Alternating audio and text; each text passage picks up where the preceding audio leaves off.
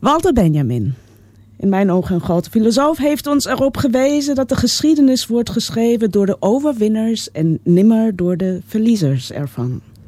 Terugkijkend naar de hele menselijke historie tot dato, bestaat er geen enkele twijfel dat mannen de allergrootste overwinnaars zijn van de geschiedenis. En inderdaad, het zijn altijd enkel mannen geweest die de geschiedschrijving hebben gedaan, ongeacht wanneer en waar ter wereld.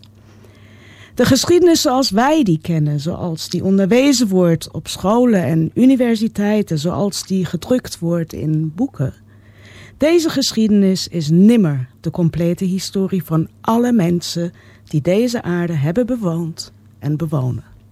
Incompleet omdat het enkel de geschiedenis is van mannen, over mannen en in dienst van het instand houden van de mannelijke suprematie op aarde. Patriarchy is a support system, zegt Sarah Ahmed heel terecht. Maar wat betekent dit precies? Als mannen de grootste overwinnaars zijn van de geschiedenis, dan zijn vrouwen logischerwijs de grootste verliezers ervan. En dat blijkt. Hun geschiedenis is niet alleen niet opgetekend, maar stelselmatig en bewust geheim gehouden. Het grootste geheim der aarde is dat vrouwen dus stelselmatig, bewust en met uiterste precisie uit de geschiedenis zijn gewist.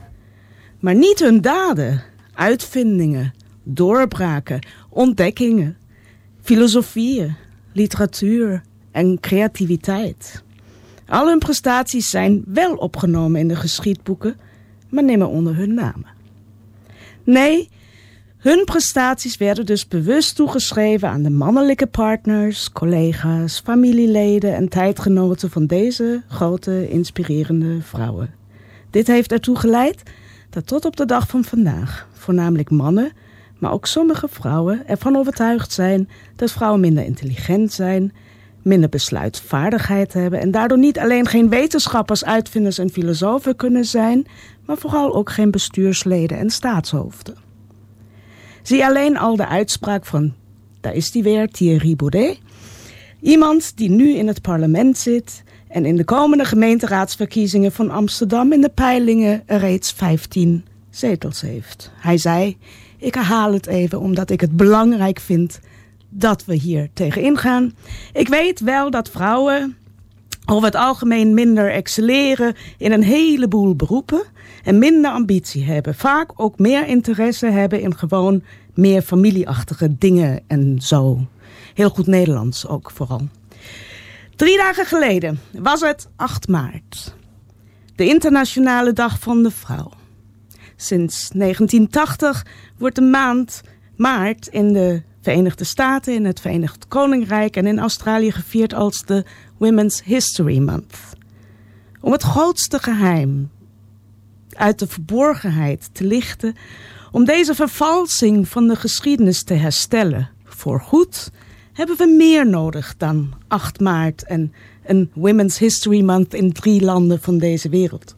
We moeten bewust en stelselmatig voorkomen dat vrouwen als tweederangs mens worden gezien en behandeld. We moeten voortdurend en onvermoeibaar de prestaties, de creativiteit en de excellentie van vrouwen in de geschiedenis deconstrueren, opschrijven, vertellen en herhalen. En vooral moeten we erover nadenken waar we vandaag de dag waren geweest als deze vrouwen niet hadden gedaan wat ze hebben gedaan. Ik heb een paar opgezocht. Ik ga ze niet allemaal noemen, maar ik ga een paar noemen. Fatima Al-Fihri, oprichter van de allereerste academische universiteit ter wereld in Ves. Marie Curie ontwikkelde de theorie van radioactiviteit. Maria Telkes ontwierp het eerste huis dat 100% draait op zonne-energie. An Tsukamoto is de uitvinder van de enorm complexe stamcelisolatie. Grace Hopper ontwierp Harvards eerste computer. Elizabeth Magee bedacht heel het spel Monopoly als kritiek op het kapitalisme. Rosalind Franklin is de eerste mens die een foto maakte van DNA en de ontdekker van de DNA-dubbele helix. Shirley Jacksons onderzoek dat leidde tot de uitvinding van alles dat telecommunicatie is.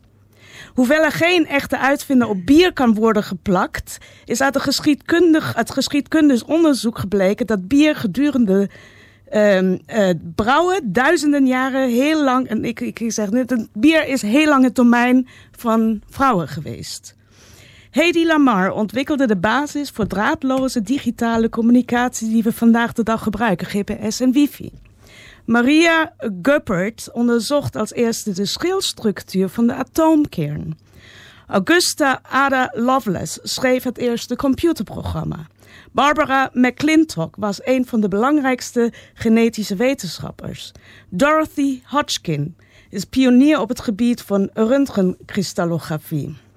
Dorothy Vaughan, Mary Jackson en Katherine Johnson wonnen de ruimtewedloop voor de Verenigde Staten. En ik zou nog door kunnen gaan, maar ik stop hier, want ik denk dat ik mijn punt heb gemaakt. Bedankt.